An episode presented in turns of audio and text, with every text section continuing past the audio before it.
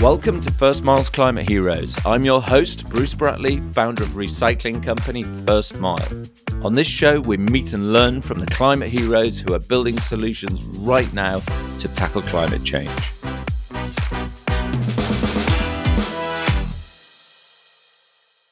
As consumers, we're increasingly being targeted to spend our money on green services and green products, change our lifestyles, behave in a particular way all in the name of saving the planet.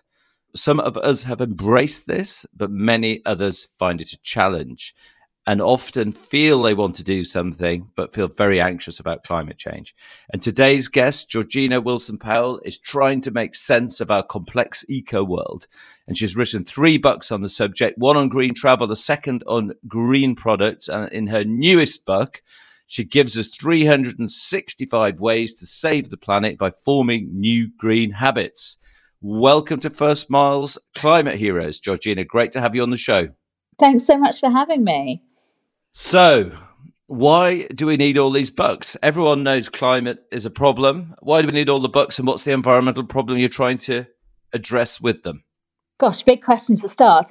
I think why books are important is that there's a lot of eco anxiety out there, there's a lot of overwhelm out there. And for all of our good intentions, Googling and searching for answers, we can come up with 50 million different replies and 50 million different answers. And I think sometimes it's easier just to have a concise amount of information in a book that you can refer back to, that someone's done the hard work for you, someone's curated the answers, someone sort of sifted through all the research as well and the data, which can also be overwhelming for a lot of people. Um, and it's just there, and you can turn to it and you know decide to act on it or think about it. So it's trying to cut down that time for people because I think one of the big problems, as, as you mentioned, as consumers, is we are bombarded with information. We have very little time. You know, money is an issue, time is an issue. So trying to combat all of that with some hints and hacks and tips for people just to get started and feel like they're on their way, um, I think is a good thing. And what was the evolution? Because the the uh, your second book, which is called "Is It Really Green," was a little bit of a sort of um, fact telling or fact finding mission to find out, you know, what is, you know, is it really the right thing to do certain green activities or not? And then did you actually find that that was confusing. And what people want is just even even sort of narrower set of instructions. And, and what was the journey from is it really green to 365 so the first one was very much a question and answer kind of book. So is it more is it really green you know or is it more green to use a dishwasher or do the washing up for example? Um, and it was trying to give very concise answers in a very short space um, using the best available data that we have um, but often we ran out of room to kind of advise on actions or what to do with the information that I was presenting. Um, I think we only had about 250 pages for the first book, and there was so much we were trying to cover. Um, so it had to be really top line, and then sort of you know assumed that people were going to go away and act on it. And with this one, what we wanted to do was a broaden it out. So it's a really bright and colourful book. It's really it's full of illustrations. You know, it's really short bits of text. So it broadens the appeal out to anyone that perhaps maybe the first one you know put off because it was a more sort of technical book slightly yeah um, whereas this is very action orientated so every day there is an action that i suggest and i don't perhaps go into all the background of why the action is needed we kind of assume that you know a lot of this stuff people kind of know um, but this is one thing that you can do um, to help reduce your carbon emissions and to reduce your impact on the planet um, so it's very you know, short, sharp, quick ideas. A lot of them are free. Um, a lot of them are sort of DIY. Most of them are quite quick. Um, and it was also written, you know, wrote it last year and it was written really with the cost of living lens sort of over it as well. So, you know, trying to think about that misnomer that being more sustainable often costs a lot more money. So this is a lot of ideas that don't cost a lot of money. And it's brilliant. You've you've very kindly sent me over the pre-release, and we'll come on to the release date in a second copy. And just scrolling through it, there's some great ones in there. Number twenty: resist refilling the paddling pool. it it looks it looks a good fun read as well. Yeah, I mean, some of them are quite light-hearted. You know, it's not asking you to change like every single thing that you do all in one go, and a lot of the actions are things that we can do really easily in our day to day life anyway. It's just looking at them and going, well, that has a climate impact. You know, a lot of these actions as well have a, a, saving money impact. So it might be that we're doing them already, you know, using up more of our leftovers, doing more meal planning, all these kind of things. Well, they help the planet as well. So you can kind of tick them off as you go along. And there's some controversial ones in here as well. I mean, I've just gone to number 34 stop buying bags for life. So, what's the story there? This is going to be a great podcast. so bags for life, they have a great intention, right? The idea is that we buy one and then we reuse it and we never have another bag ever again. But we're all guilty of having about 25 bags for life under our sink and we don't use them in the way that they were perhaps intended. They also contain 12 times as much plastic as a single use plastic bag. So while they last longer, they use more resources. So ideally, stop taking them at the checkout is, is kind of that's the action. Yeah, because I mean, I've got a cupboard full of them, and it's like you always kick yourself when you forget to take one with you, really, and it's that sort of ah habit forming thing. Yeah, I mean, quite a few of the the, the books of um, suggestions are sort of reminders and like just to kind of like, you know, there's a big difference between our goodwill and our good intentions, and then what we actually do at home. So it's it's just trying to nudge people towards, you know, thinking about what we do and being a bit more conscious. And what's the in 365 ways to save the planet? Is there a particular genre that of, of sort of eco action that's your favorite or your least favorite, or is there? I'm sort of going to say what's your what's your favorite action in the book, but that might be too too narrow. Do you know what? I, I love anything that has a double purpose, so and time saving. So a lot of the ones that you know are DIY or save money, I think are great green hacks as well because you know everyone can do them and can do them for different reasons and it has the same it has the same outcome. You know whether you're turning your heating down because you need to save money or whether you're turning your heating down because you want to you know reduce your impact on the planet the outcome is the same. The outcome is still better for the planet. So a lot of those ones i really like. And also there's quite a lot in the book around you know reaching out to your community you know um, not you know reusing libraries if, we, if we're not using those and joining community gardens and starting sort of groups to to take action with other people so that we don't feel so isolated and alone. And i think those ones are really important to include because we can feel very overwhelmed and alone in all of this. So i think finding you know finding your tribe um, in different ways they're ones that make me really happy. Yeah i mean it's just i'm just scrolling through now it's just brilliant. I mean it's got everything from you know reorganizing your pension which sounds quite daunting but just to putting a lid on a pan. It's superb. So I need to ask, what does it say about recycling? Are we should we be doing this or not? What's the view on recycling? I don't think anyone's view is let's not recycle. Um, that seems a bit, going backwards. But very much my view is that recycling is the last line of defence. Really, we need to be reusing and reducing first, um, and and then recycling is catching what we can't, and in those in those other two areas because we all know that recycling is a patchy system. Unfortunately, there isn't a national recycling scheme in the UK. It's it's, it's um, determined by your local council. We don't have much transparency on where that recycling goes, and there's been quite a lot of sort of investigations of uncovering, um, you know, less than ideal um, situations. So I think for me, yeah, recycling isn't it's is a bit passe if that makes sense. Yeah it's definitely definitely end of end of pipe option for dealing with things. So i mean we're, we're, people think i'm mad for suggesting people should reduce their waste since we get paid to take it away but actually uh, my view is there's so much of the stuff we're not going to run out anytime soon of things to do so no and again we have we have the best of intentions but um I think there was a study a couple of years ago saying that that half the British uh, households don't actually recycle the plastic that's in their bathroom, even if they recycle plastic that's in their kitchen. So we have these sort of massive blind spots, and I think just reducing our consumption of resources is the biggest one for us to tackle. And and is there a sort of um, a league table in the in the new book that sort of gives you if you were going to do three things first that have got the biggest environmental impact, or are you just sort of trying to get everybody to think about something different each day? So we thought about it, and we thought about sort of starting it in January and sort of taking through the year. But then, if people buy the book halfway through the year, they might feel like they've got a lot to catch up on, kind of thing. So it's literally 365 ideas in no particular order. You can start in the middle, you can work your way through, you can pick and choose, um, but each idea has an impact index with it. So that shows you, you know, if lots of people did made this change, what that would what that would add up to, and also your personal sort of contribution. So, you know, if you swap to a more sustainable coffee brand, for instance, you're going to save 200 grams of carbon per cup. You know, so you can immediately see like, oh, that has an impact. I'm going to go for that one.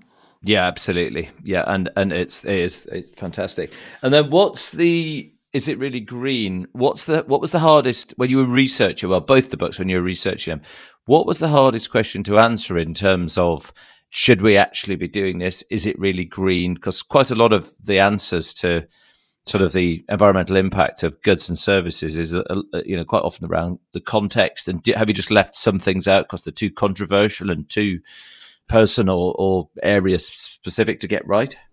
I don't think we left anything out, but I think what's difficult about any of these books is trying to find a solution that's quick and easy that works for everybody. And I think you know one thing I think we have to sort of um, acknowledge in in this area is that there are going to be different solutions for different people, and every household or every individual is going to have a different carbon footprint made up of different things. You know, if someone has children, if they fly a lot to see family, if they don't have a car, you know, all of our emissions are, are caused in a slightly different way. So I think we have to be a bit careful about saying, you know, wagging our finger and, and sort of saying the same solutions have to apply for every single person. So I think it's about giving people, you know, a broad range of solutions that they can tap into the ones that are most applicable for them. Yeah, and I think that I mean the finger wagging is an interesting one because there's often quite a lot of people saying, "Well, you shouldn't fly and you need to do this," and there's actually I think what the book does really nice is it says there's so many things to go at. You know, we've got so much work to do to reduce our impact on the planet that you can start anywhere you like. Um, Absolutely. And I think some people start with the things that make them the most angry or the most frustrated. Yeah. You know, yeah. other people start at the at whatever they do the most. You know, so a few years ago, I stopped buying fast fashion. So I only buy secondhand or from ethical brands, and I've, I've kept it up um, since then. But that to me was a, a really good way in because I knew I want I didn't want to shop from the high street or from sort of, sort of the lower end of online retailers anymore. And that was something that I've worked on over the last few years and you know that was that was a really big area for me. But for other people it might be easier to start in the kitchen. And I also think so with is it really green as well when we first wrote it it was pre-pandemic. So a lot of it had to be rewritten in the in the sort of first lockdown when we were trying to figure out are people ever going to go back to the office? You know, what, what does, are people ever going to travel again? So yeah, that was that was quite stressful with the first book. Yeah, I can I, I, I can absolutely imagine that. So Giorgio, what's your journey to writing books around how we can all individually address climate change, which is a brilliantly worthy thing to be doing. How did how how did you become a climate hero? I'm not sure I'm a climate hero, but that's very kind. Um, so I spent the last 20 years working in, in print publishing and magazines and media, and I used to have a quite sort of glamorous media job that made I meant to had to travel all over the world. I lived a very unsustainable life, and I got to a certain point and went, I can't carry this on. The, the amount of guilt I felt every time I got on a plane for work was just too much and i started to look at all of my plastic consumption and the way i was living and i you know i was thinking well if i'm doing this how is this sustainable if everybody's doing this or some version of it so i actually launched a sustainable living magazine called pebble in 2016 which sadly closed last year but for for 5 years you know i've been writing features and, and articles about sort of every aspect of the sustainability uh, world. And it's been my absolute privilege to to come across so many different companies and innovations that are trying to change the change things for the better. But it's given me a really broad understanding of where we are in lots of different industries, access to a lot of data, and just being able to take that very broad scope that consumers really want. I think a lot of people working in sustainability have their expertise in different industries, which is absolutely right. Um, but my expertise is really sort of transforming all of that into ways that is easier for the consumer to understand and that's really my passion it's it's championing how we make it easier for individuals to to tackle all of this surely that's a good area to be in. And you've sort of focused in on the goods and services within the home. And and do you think that's sort of an area that's going to have a, a significant impact over time?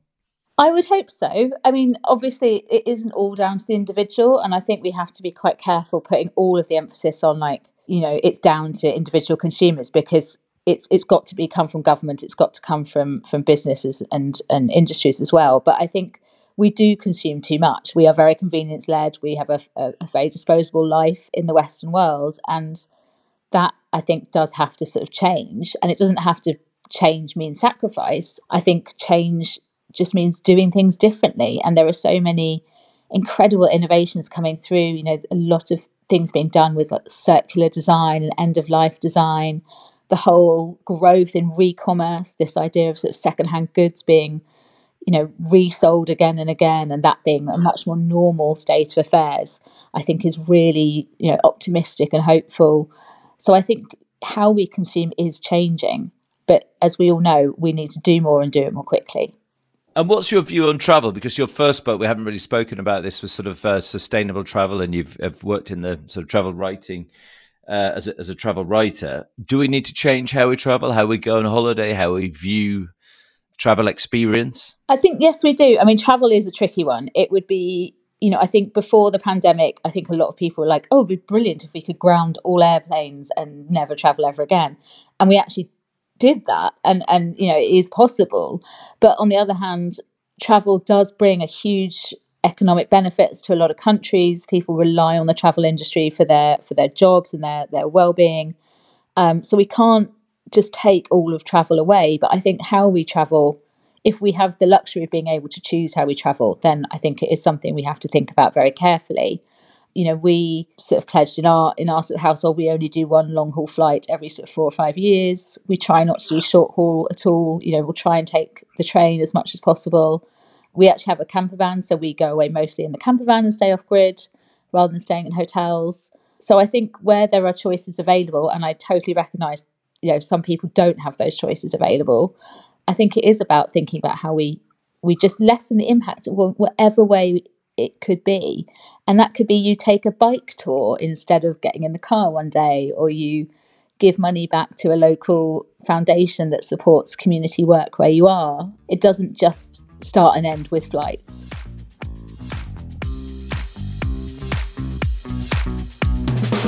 First Mile is the UK's leading waste management service.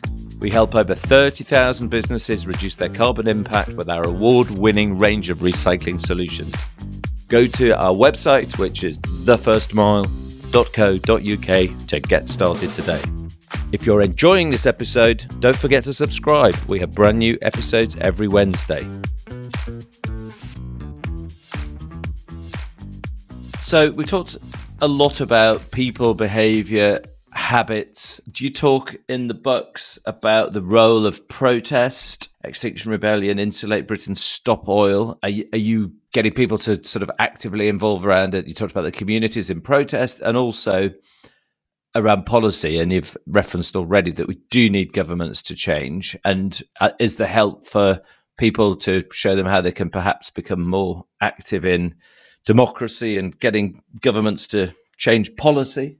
Definitely, definitely. Mm, yeah. And in the new book, especially, there are quite a lot of actions that are I mean, the activism. I wouldn't say it's about becoming an activist because I know some people find that that sort of too too much.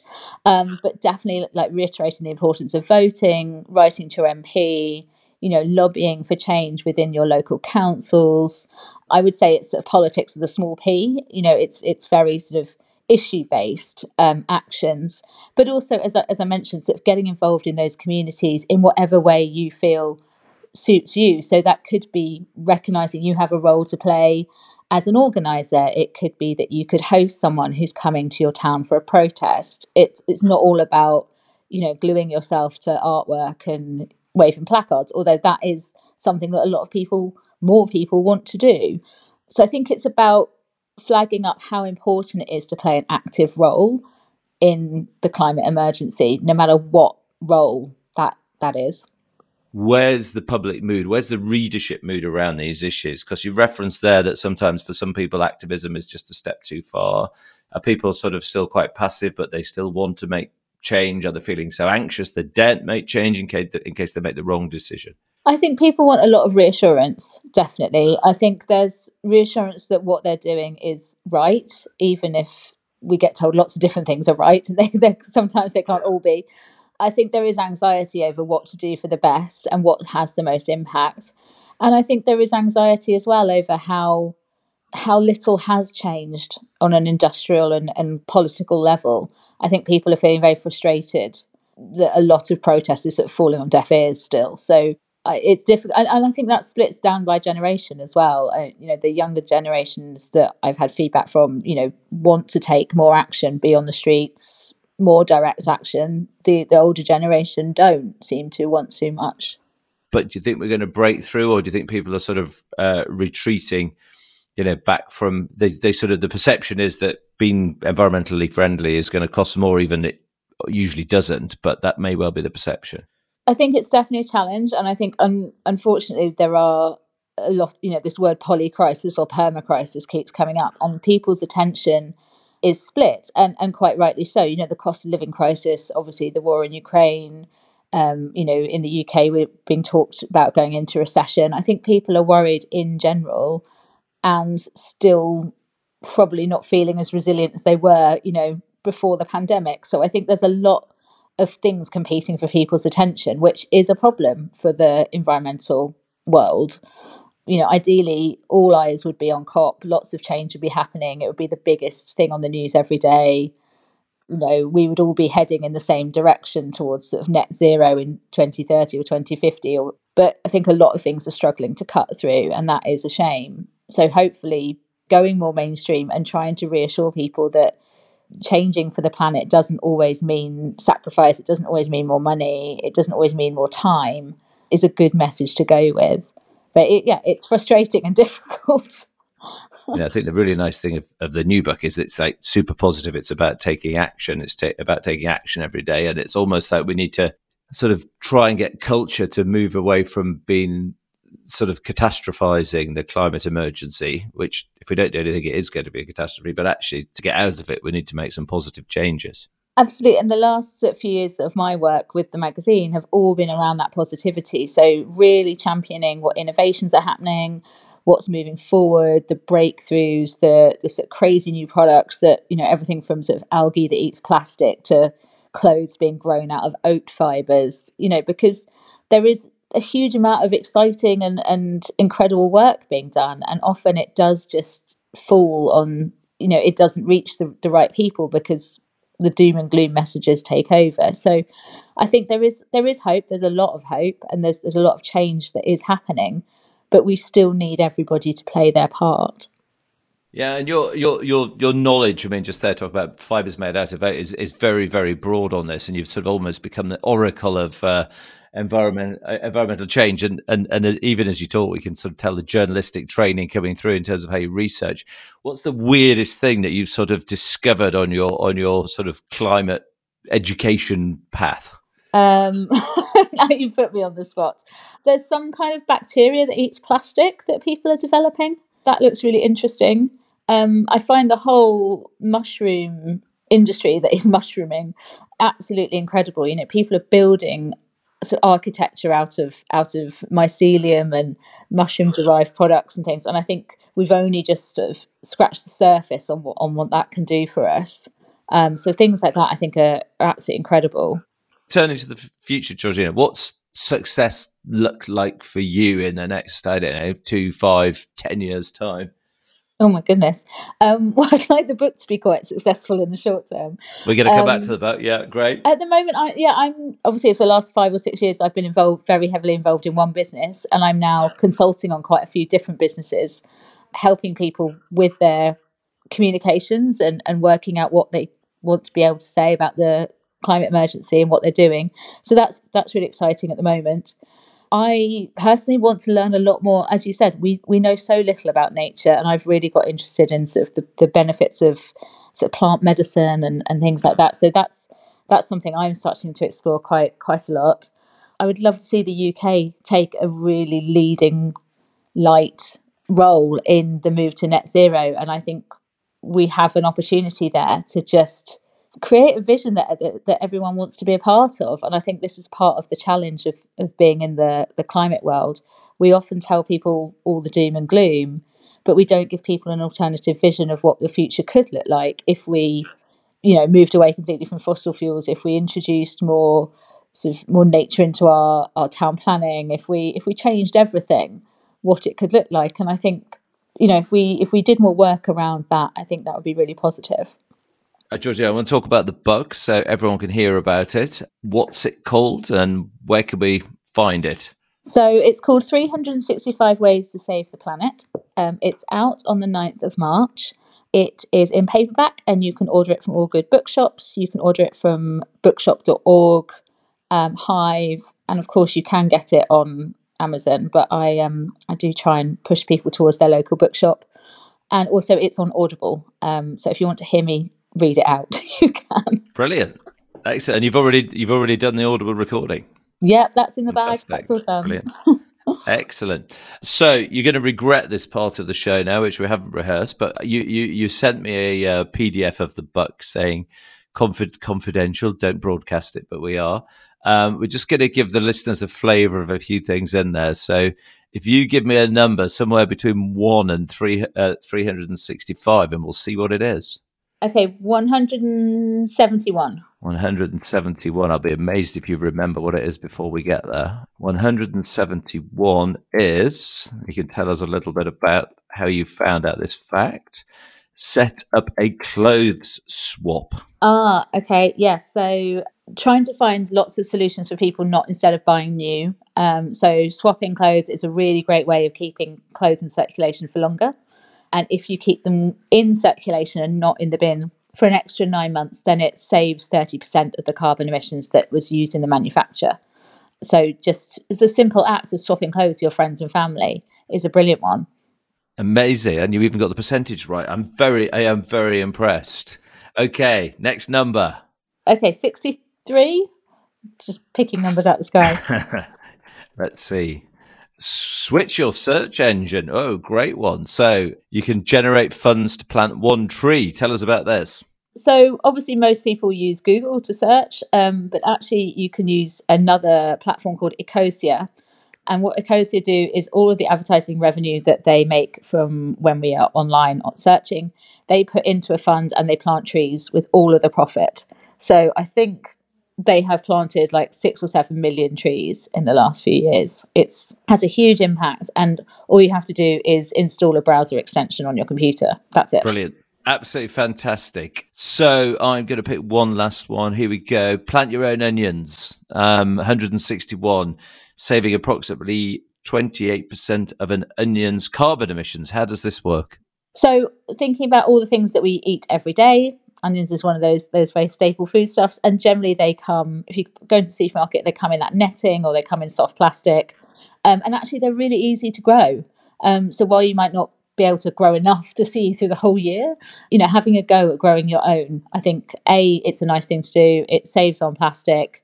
There's no food miles, obviously, because you've grown them on your windowsill or in your in your garden. Um, and also just gives you a bit of an appreciation for for how your food is grown in general. So, last one because I've just seen it and it's about recycling. Ball up your foil. I wish everybody did this. Yes. So, what people a lot of people don't realize is that when you throw away little bits of foil, um, it's too small to be uh, recycled. It just slips through the net. So, actually, a really simple thing to do is just as you use it over the month, ball it up into a ball that's the size of your hand, and then to put it in um, the recycling so that it cannot be missed. Brilliant. I think it's given the, the, listeners a great a great taste of it. It's a brilliant book, actually. I've just sort of been flicking through it here on the PDF. 365 ways to save the planet. Leave it in your kitchen, leave it around the house, and everyone can dip in and out and, and read it. Some great things in there. So thank you. Hopefully, it is a huge success for you.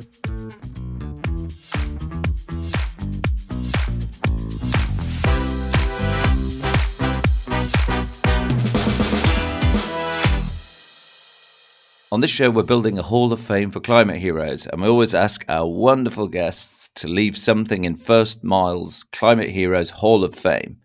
So, what or who would it be? Well, I was thinking about this, and I, and I had I had two options in my Hall of Fame. I'd quite like to put everybody that makes a difference or everybody that just starts doing something today because I think it does take courage to to change your behaviors um, and do something different or it would be the humble mushroom because I'm a bit obsessed at the moment. Excellent. A little mushroom. Perfect. So, Georgina, we ask all of our guests if they can have a one to one with Rishi Sunak, and we're hedging our bet, Sir Keir or Sir Keir Starmer. What is the one key message that you would land on them? Do you know what? I think at the moment it's to make all of the permissions around on site wind and solar so much easier because we keep going backwards and forwards on this issue with whoever is in power around the fact that you know farmers don't want solar and we can't have on site on land wind and both those don't seem to be very true. So i think just deregulate that bit and let's let's get those solar farms and wind farms going. Perfect. And georgina before you go um, can you just tell us your website where if people want to learn about you? Obviously they can find the book through bookstores but if they want to know a little bit about georgina what is your url so it's very simple. My URL is georginawilsonpowell.com. Um, and you can find me on all socials at Georgina underscore WP. Perfect. Georgina, it's absolutely fantastic having you on First Miles Climate Heroes. Thanks so much for coming on the podcast and best of luck with the buck. Thank you so much. I've really enjoyed it. Thank you for having me.